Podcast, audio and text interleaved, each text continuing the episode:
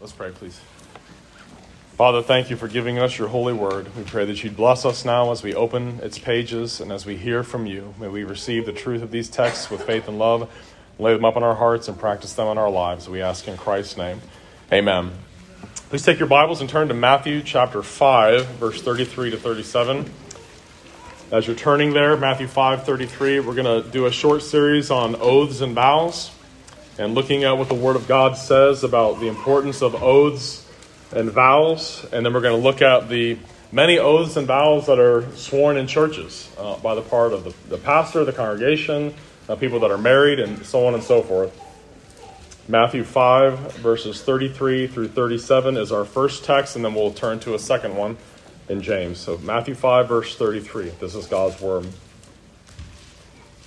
Again, you have heard that the ancients were told you shall not make false vows, but shall fulfill your vows to the Lord.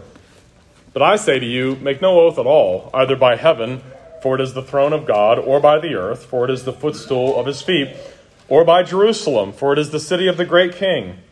Nor shall you make an oath by your head, for you cannot make one hair white or black. But let your statement be yes, yes, or no, no. Anything beyond these is of evil. And then turn over to James chapter 5 verse 12. James chapter 5, verse 12. Excuse me. James 5, verse 12. This is God's word. But above all, my brethren, do not swear, either by heaven or by earth, or with any other oath, but your yes is to be yes, and your no, no, so that you may not fall under judgment. May God bless the reading of His holy word. The theologian David Wells is the author of several excellent books. One of these books was in itself the subject of one of Reformation Bible College's winter conferences a couple years ago. A, a, book that this guy wrote was so great, they did a whole conference just about the book. The book is called No Place for Truth or Whatever Happened to Evangelical Theology. And it is a profoundly important book which documents the decline of theology in evangelical churches in our time. David Wells also wrote an essay called Our Dying Culture in the late 1990s, and that essay was the first in a collection of essays that was published under the title Here We Stand A Call from Confessing Evangelicals. And Wells's essay, Our Dying Culture, is the first article in that book. And although the statistics are a little bit dated, I wanted to read to you one paragraph from Wells's essay to start our uh, sermon this morning. Says Wells, quote, While the great majority of Americans believe that they actually keep the Ten Commandments, only 13% think each of these commandments has moral validity. It is no surprise to learn that 74%, 74% of Americans say they will steal without compunction. 64% say they will lie if there's an advantage to be had. 53% say that given a chance, they will commit adultery. 41% say that they intend to use recreational drugs, and 30% say that they will cheat on their taxes. What may be the clearest indicator of the disappearance of a moral texture to society is the loss of shame.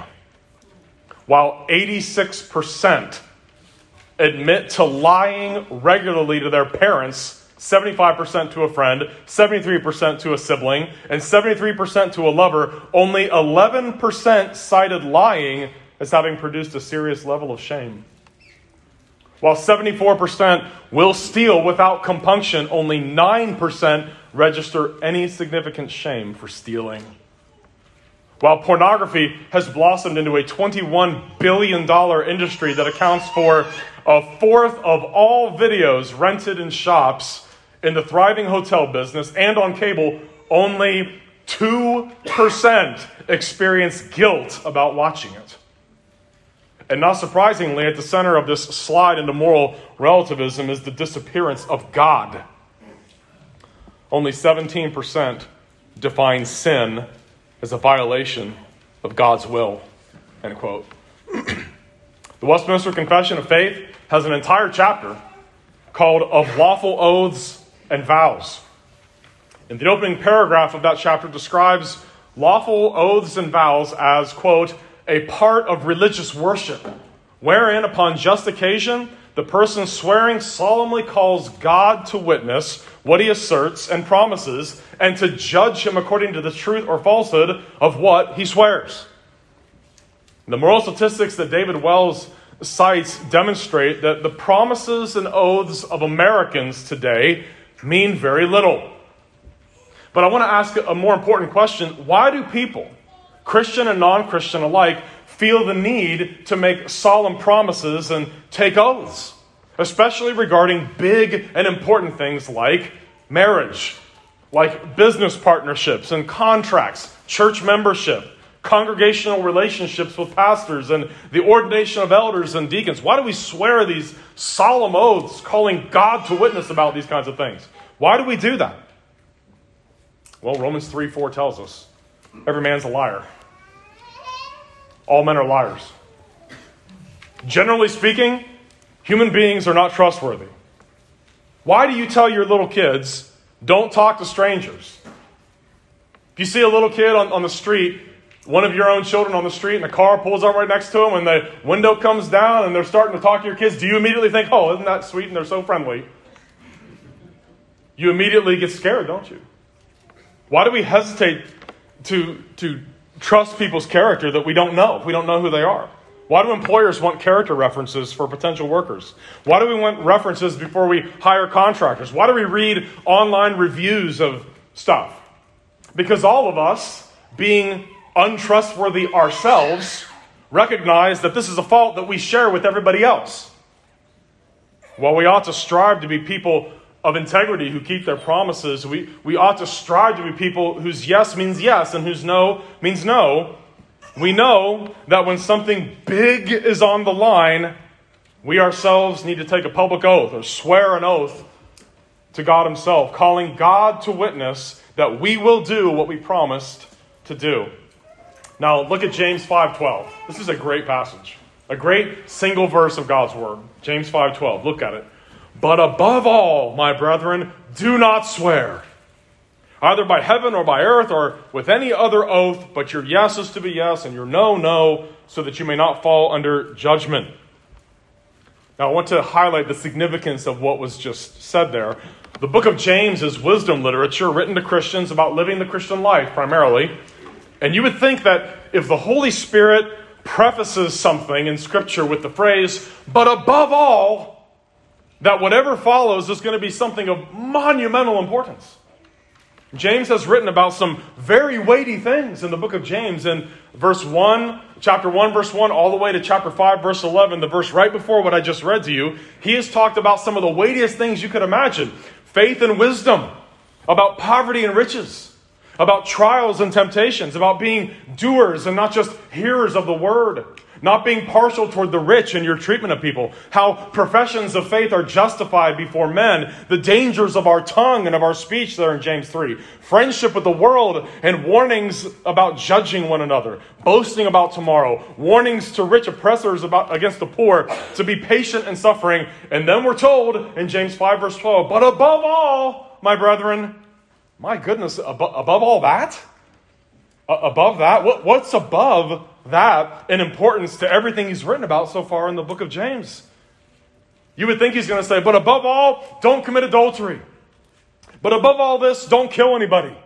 Above all things, don't worship idols. Don't embrace heresy. Be sure to work hard at your jobs. Husbands, love your wives. What does he say? Look at verse 12 again. But above all, my brethren, do not swear either by heaven or by earth or with any other oath, but your yes is to be yes and your no, no, so that you may not fall under judgment. Now, he doesn't mean don't cuss.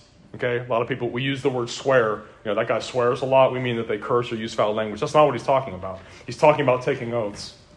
Above all, my brethren, don't swear oaths.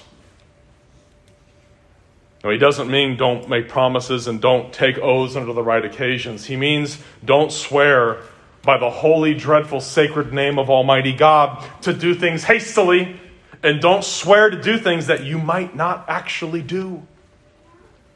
We know this is not an absolute prohibition against taking oaths or vows. What James means is, generally speaking, our word ought to be our bond. What we say, we mean. What we promise, we will do. Why would this be something so important that the Holy Spirit would say, above all, my brethren, do not swear? Listen, because a promise made with witnesses calling God Himself to witness is absolutely binding on us. We're swearing by the God who is the truth that we are telling the truth and that we will do what we are promising by God to do. And if we don't, we are calling down God's judgment upon ourselves. Jesus said in John 14, 6, I am the way, I am the truth, and the life. Jesus is the truth. God is the God of truth. Proverbs 6:17 says that God abominates, he hates, he abhors a lying tongue. We ought always to tell the truth. Lying is contrary to the character of God. To walk in the truth and to follow Christ means that we don't tell lies. Walking in lies is the way of unbelievers, not God's people. You know what's amazing in the book of Colossians, those four little chapters in that great epistle, in the chapter one, chapter two, and the early part of chapter three, you have all this incredible stuff about what Jesus has done and how he has saved us. And then Colossians 3 9, the Holy Spirit says this do not lie to one another. He's telling the church, don't lie to each other. Don't lie to one another. You've put off the old man with his deeds, and have put on the new man, who is renewed in knowledge according to the image of him who created him. So don't lie to each other. Integrity is one of the hallmarks of Christian discipleship. Lying is a habit that is hard to break if it's something that people are used to doing. Perhaps we ourselves are not trustworthy people who need to work on being truth tellers. And you realize exaggeration is a lie.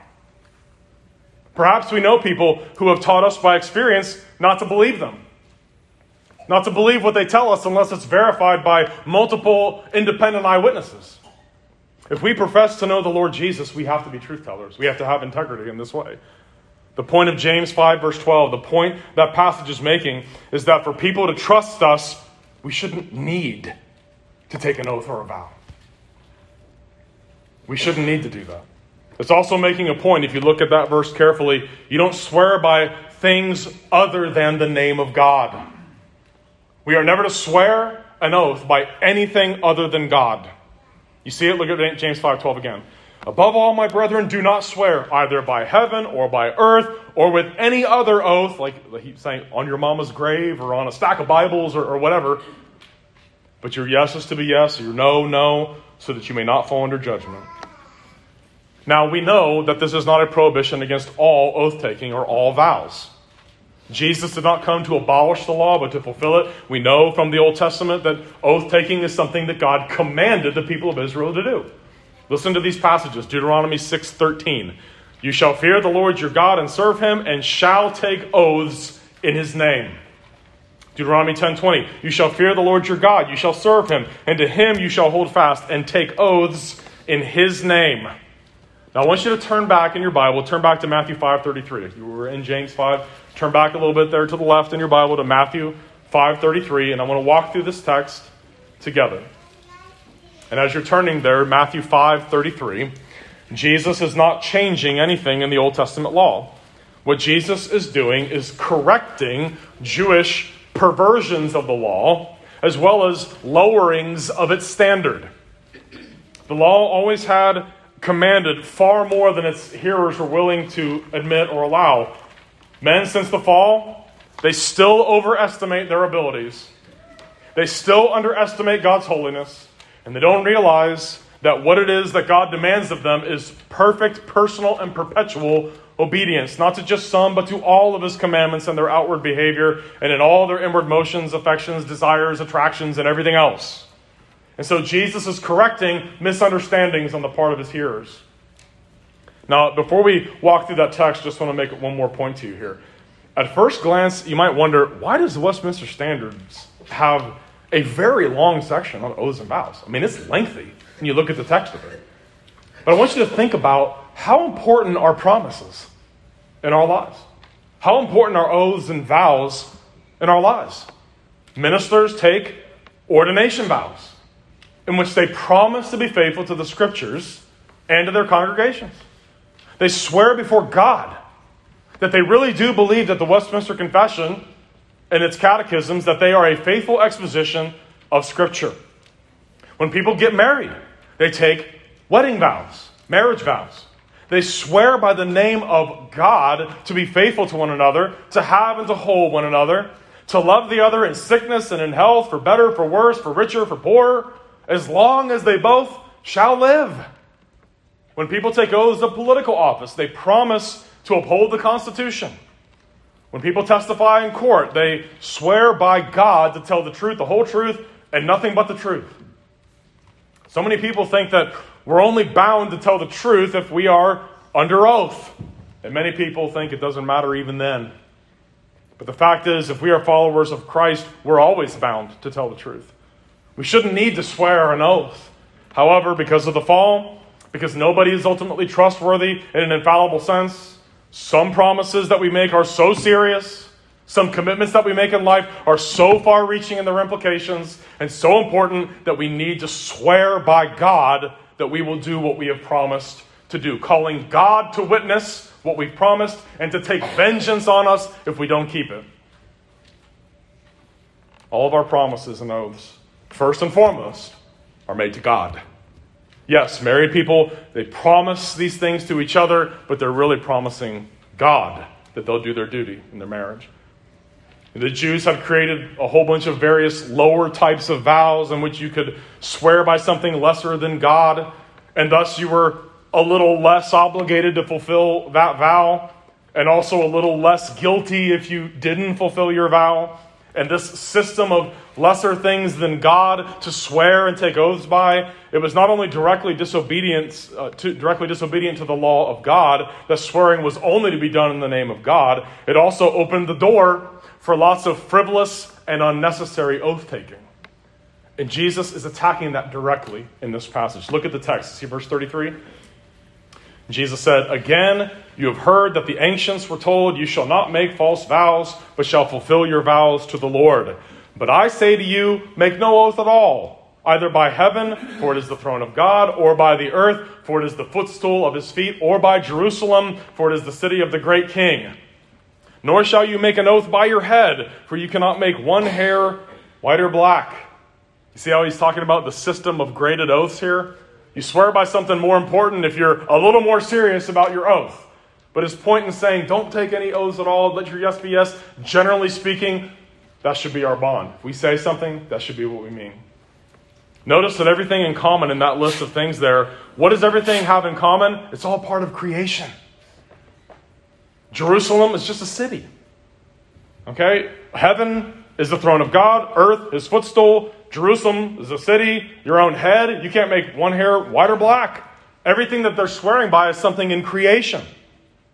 Now, our culture, and probably some of us in this room, unwittingly make similar mistakes. I swear on my mother's grave. I swear by everything holy. I swear on a stack of Bibles. Why are people okay with swearing by things in creation because none of those things can actually see if you're going to do it or not. And that's why we're not supposed to swear by them. None of them can bring judgment against you. I swear by Kingsport to do this. Well, Kingsport can't judge me or hurt me. On those rare and solemn occasions in which we are required to swear, we are to swear only by the name of God. That's why wedding vows, wedding promises, marriage promises, they always end with, in the name of the Father and of the Son and of the Holy Spirit. Amen. It always gives me the chills. I've done a lot of the weddings in this room. When people say that in the name of the Father and of the Son and of the Holy Spirit, I'm like, you are calling God to witness here. If you don't do this, you're calling down his judgment on yourself here. All three persons of the Godhead. Look at verse 37. But let your statement be yes, yes, or no, no. Anything beyond these is of evil. Since we know that there are lawful and there are good oaths that are part of our lives, Jesus is not forbidding all oath taking here. Remember, Jesus' words have a context. His hearers have been subjected to all kinds of misinterpretations and misapplications of God's law. The Old Testament law regulated the taking of oaths, and that regulation was actually really, really, really simple, but the Pharisees, true to form, had made it really complicated. How are we supposed to take oaths? Only in the name of God. Period. End of discussion. Case closed. Jesus corrects that error. Don't swear by Jerusalem. Don't swear by your head. Don't swear by the gold in the temple or anything like that. Don't multiply oaths either by swearing by different, all sorts of different created things. In your ordinary, everyday life, let your yes be yes and your no be no. We should not need to swear by the gold in the temple that you'll remember to milk your neighbor's cow while he's gone for a week. Think about how many times we have frivolously sworn or promised in our ordinary conversations. There's a time and a place for very serious contemplation of promises, carefully considered, solemn promises that we make to God, which we have to fulfill. But every day, every hour, several times a week, no.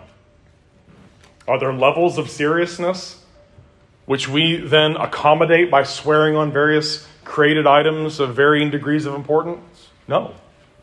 The multiplication of oaths and vows and promises, that's more of a testimony to a human untrustworthiness than anything else. I mean, think about how evil that is. If I swear by something frivolous, if I swear by my, my runner up ping pong trophy, that's not going to bind me to a performance. But if I call God to witness, God, God, take vengeance on me if I don't fulfill this. I'm swearing to you that I will. That's a big deal. It's a lot different.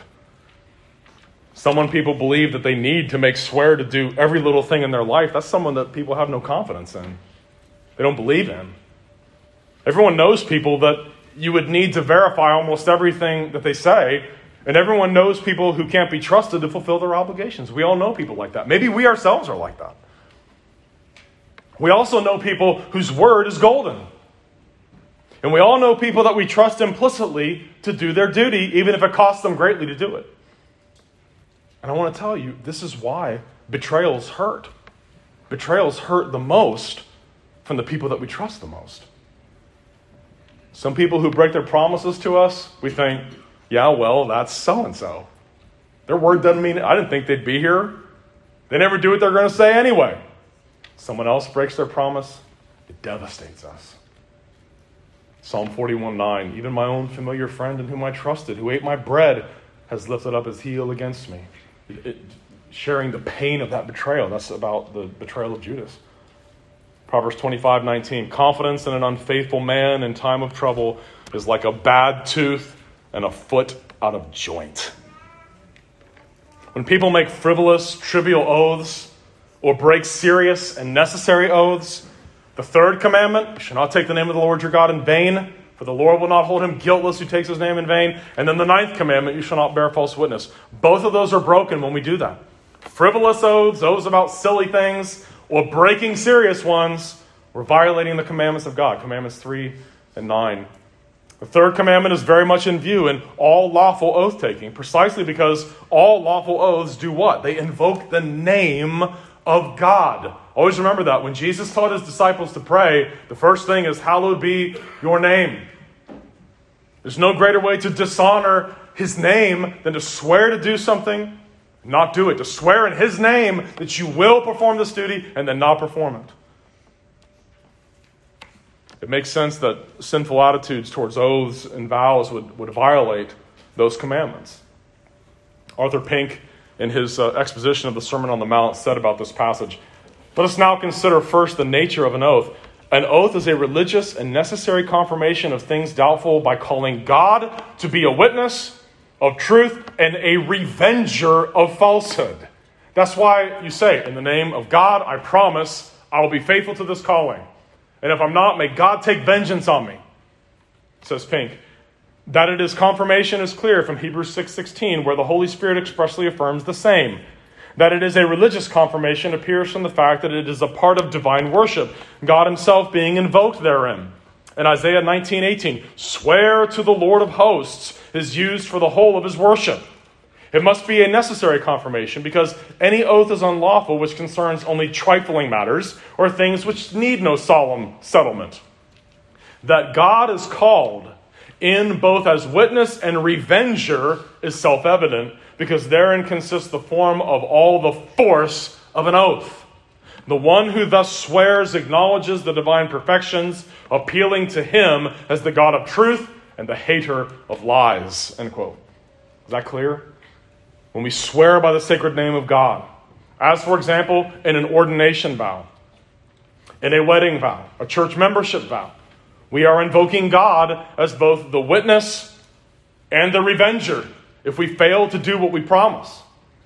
It's somewhat similar to what God did with the severed animals in Genesis 15. Remember that strange passage where God commands Abraham to slice in half a bull and several other animals and to line up those pieces, and then God comes down and passes between the pieces. That's how they swore oaths in the suzerainty treaties back then. People would have land that adjoined one another. They would cut animals in half, and then they would go down between the animals together with their arms locked, promising, I won't attack your stuff, I won't take your things, and may the fate of these animals fall on me if I don't keep this oath. It was a self cursing oath.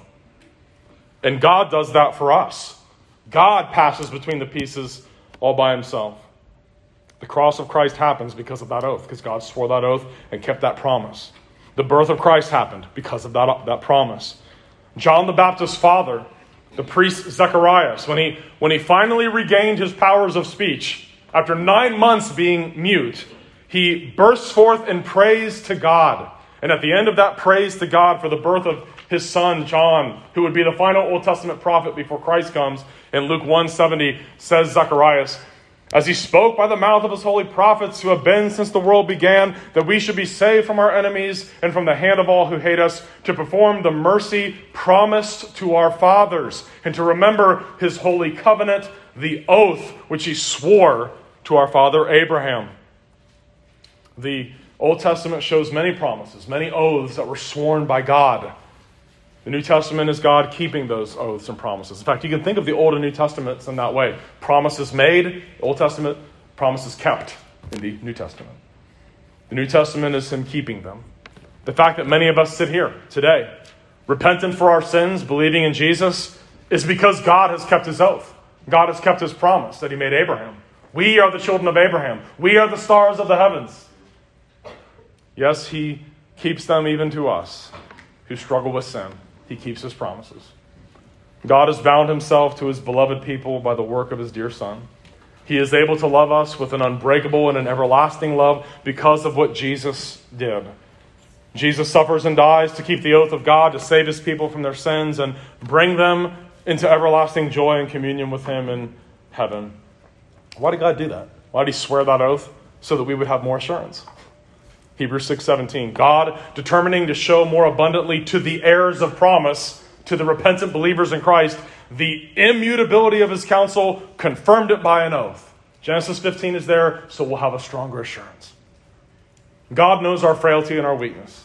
He showers us with gifts and blessings to assure us against the darkness of this world and the weakness of our own hearts that He really does love us and that He will indeed bring us to be with Him in perfect blessedness for all eternity. He swears oaths to that end.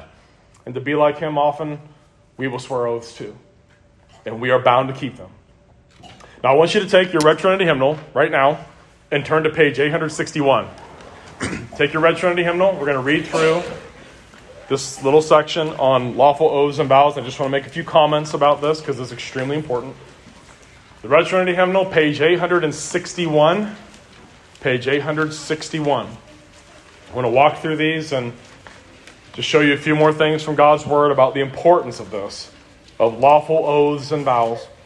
Page 861, chapter 22, point 1. A lawful oath is a part of religious worship, wherein, upon just occasion, the person swearing solemnly calls God to witness what he asserts or promises, and to judge him according to the truth or falsehood of what he swears. Okay, stop there. God is the ultimate witness of all of our oaths, even the oaths that we make to other people. We swear by His name and nothing else ever.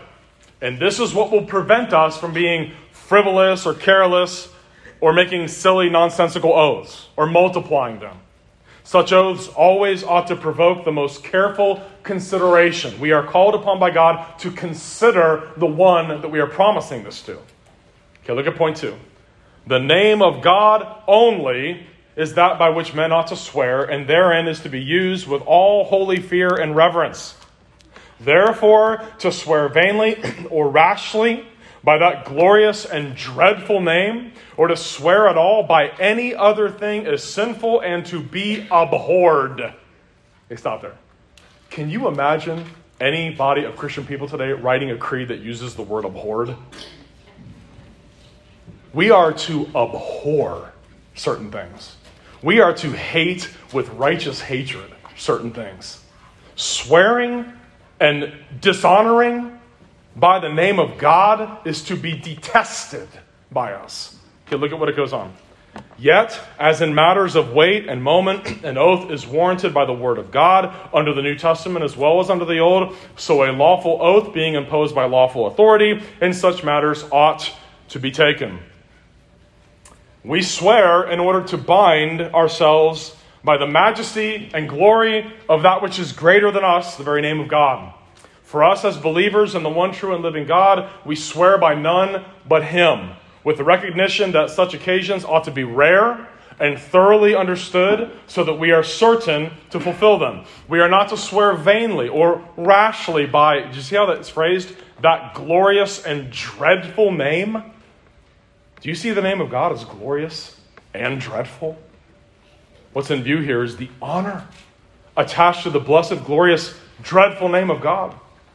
If we invoke his name and then make him look bad by failing to follow through what we have promised, God is dreadfully provoked by such things. Rash oaths are to be abhorred by God's people. Remember in the book of Ezra, people come back from exile and they're rebuilding the temple and everything's going great. And then the people start intermarrying with pagan women again. And they repent, and everyone's sad about it. In Ezra 10, verse 5, then Ezra arose and made the leaders of the priests, the Levites, and all Israel swear an oath that they would do according to this word, to, to put away the foreign wives and to be devoted to the Lord. So they swore an oath. That was the lawful imposition of an oath, and they would have been wrong not to take it. The people who had sinned by taking pagan wives, they were right to submit to that oath imposed upon them by Ezra. It was a lawful and it was a good oath. Now look at point three. See it? Whosoever taketh an oath ought duly to consider the weightiness of so solemn an act, and therein to avouch nothing but what he is fully persuaded is the truth. Neither may any man bind himself by oath to anything but what is good and just, and what he believes to be so, and what he is able and resolved to perform. Yet it is a sin to refuse an oath touching anything that is good and just being imposed by lawful authority. No one is allowed to make a vow to do something sinful. You're not allowed to promise by the name of God to do something wrong. We must be persuaded that whatever it is that we're promising is good, just, pleasing to God before we promise.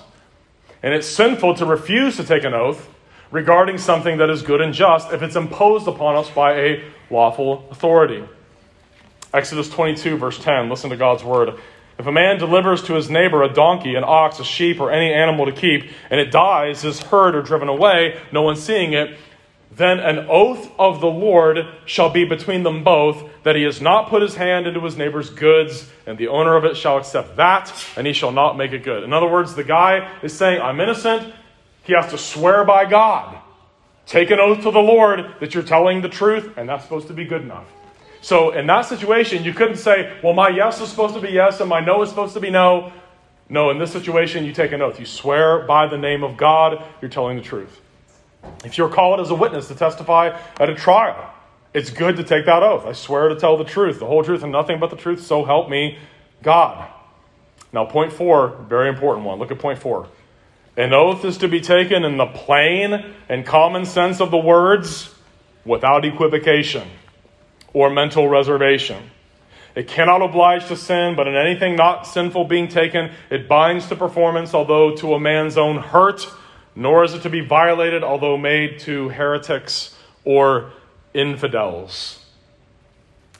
Remember in Joshua, there in the Old Testament, when the, the Gibeonites tricked Joshua and the armies of Israel. They, they had old, you know, gross looking bread, and their wineskins were all worn out, and they, they, their, their shoes were worn out, and they lied.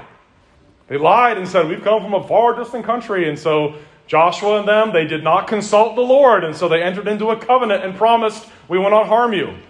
even though they'd been lied to and they weren't allowed to because they swore by the name of God. Even though it hurt Israel, they were bound to that oath. What a great illustration. That's Joshua chapter 9, verses 1 through 20. Mark it down, highlight it in your Bible. Be careful what you promise. Please notice also that the opening phrase of this paragraph says, An oath is to be taken in the plain and common sense of the words without equivocation or mental reservation. What does it mean to equivocate? What is equivocation? It means knowing that the words of your oath mean something entirely different to the people to whom you're making the oath. It means you know what he thinks it means is not what I think it means. You swear an oath like that, you're lying. Equivocation also refers to using identical words and statements which mean contradictory things to different people signing those statements. That's one thing that so infuriated a lot of godly people about the Evangelicals and Catholics Together document. Remember that in the 1990s? And then later on, there was another one called the Manhattan Declaration. Those two documents were written by Roman Catholic, Evangelical, and Eastern Orthodox people in an effort to present some sort of generically Christian united front against the social evils of abortion and the rising tide of Islam, pornography, and LGBTism. Both of those documents, the Manhattan Declaration and ECT, Evangelicals and Catholics Together, proved to be useless. They were useless documents because the individuals who signed them equivocated. And they knew they were equivocating on the key terms relating to biblical truth. For example, ECT said, quote, "We are justified by grace through faith because of Christ." End quote. The signatories on both sides, the Roman Catholics and the evangelicals, knew full well that what each of them meant by the words justified, grace, faith, and because of Christ were contradictory to one another. Thus, every one of them did what God's word teaches is a sin against the truth. They equivocated. The Manhattan Declaration said, quote, like those who have gone before us in the faith, Christians today are called to proclaim the gospel of costly grace, end quote. Every evangelical who signed that statement knew that the Roman Catholic and Eastern Orthodox signatories did not mean what they mean by the word Christian or by the phrase the gospel of costly grace. They knew that the different sides didn't agree on what a Christian is and that they did not agree on what the gospel is. They signed it knowing they were equivocating. Thus, every one of them, all of them, were guilty of lying. Every one of them. And of taking an oath that they agreed on something when they knew full well that they didn't. God's law requires us to sign documents, to take oaths, taken in the plain and common sense of the words, without equivocation or mental reservation. High profile leaders in those three traditions Protestant, Catholic, or Eastern Orthodox they know what those differences are. And that's what made those two documents sinful and worthless. Don't sign a statement of faith if you know the other person signing it doesn't mean the same thing that you mean. I'll tell you, it's positively amazing to me that I would have to stand up and say that. That should be so obvious. It's a violation of the third commandment and of the ninth commandment. Now look at points five, six, and seven. A vow is of the like nature with a promissory oath, and ought to be made with the like religious care, and to be performed with the like faithfulness. It is not to be made to any creature, but to God alone. And that it may be accepted, it is to be made voluntarily, out of faith and conscience of duty, in way of thankfulness for mercy received, and for the obtaining of what we want, whereby we, are, we more strictly bind ourselves to necessary duties, or to other things, so far and so long as they may fitly conduce thereunto. And point seven, no man may vow to do anything forbidden in the word of God, or what would hinder any duty therein contained or which is not in his own power, and for the performance whereof he hath no promise of ability from God, in which respects popish monastical vows of perpetual single life, professed poverty, and regular obedience are so far from being degrees of higher perfection that they are superstitious and sinful snares in which no Christian may entangle himself. Now, what are they talking about there? Monastic vows of poverty, single life, and regular obedience? What they're talking about is the, the Roman Catholic orders, things like the Jesuits and different monastic orders, like the Dominicans and the Franciscans. When you enter into those orders, you swear an oath to obey your superiors. And there was a famous anecdote. I remember reading this in a church history book of a, I think, I believe it was a Jesuit, who said, in the Jesuit order, if your superiors tell you that that which you perceive to be black is white, you shall confess it to be white. We are not to give that kind of obedience to any man, ever. That's superstitious and sinful. Monastic vows of poverty, single life, obedience, they're sinful vows. They're sinful because they involve us in doing things which are either directly forbidden in Scripture or they involve us in doing things for which we have no promise from God for the ability to perform them. Making a vow to be single forever is something for which we have no promise from God to keep that vow. Some people have that gift. 1 Corinthians 7 addresses that, but no person has a promise of ability from God to fulfill such a vow. And therefore, it is sinful to take them. Now, in closing, oaths and vows, they're a big part of our lives even now, right now. Just as our God is a God of truth and faithfulness, He requires that we imitate Him in this regard. That which we swear to do, we are obligated to perform. And therefore, we must not swear about trivial matters because that trivializes the God by whose glorious and dreadful name we swear. We must not swear by anything in all of creation, but only by the name of God. Now, I'm thankful, very thankful, the blood of Christ is able to cleanse me perfectly from the ways that I have broken my vows and the ways that you have broken your vows. Because vows are easy to say, not very easy to keep, we must be very careful regarding what we swear by God to do because He will hold us to it. The Bible says that from front to back. Numbers 30. Listen to Numbers chapter 30, verse 1. Moses spoke to the heads of the tribes concerning the children of Israel, saying, This is the thing which the Lord has commanded. If a man makes a vow to the Lord, or swears an oath to bind himself by some agreement, he shall not break his word. He shall do according to all that proceeds out of his mouth. So I want to tell you don't swear very often. Don't swear often. Just let your yes be yes, your no be no as much as possible. But when you do swear an oath to God, make sure you understand what's at stake in it what you're obligating yourself to do. And make sure that you're able to do it. Consider everything that you need to very carefully before you bind yourself with an oath to God. And let this proverb ring in your ear Proverbs 20, verse 25. It is a snare for a man to devote rashly something as holy and afterward to reconsider his vows. Next Sunday, we're going to look at the vows that we take as church members, as elders, deacons, pastors, parents of covenant children, and married people. Probably not in one sermon, but we'll, we'll give it a shot. Now, following Jesus itself, though, we all know this. That's the ultimate vow. You stand up and tell the world, I'm a Christian, I'm a follower of Christ. There is no greater vow you can make than that one. Jesus himself said that our vow to follow him, our resolve to follow him, our sense of loyalty to him and to what the Bible says is true.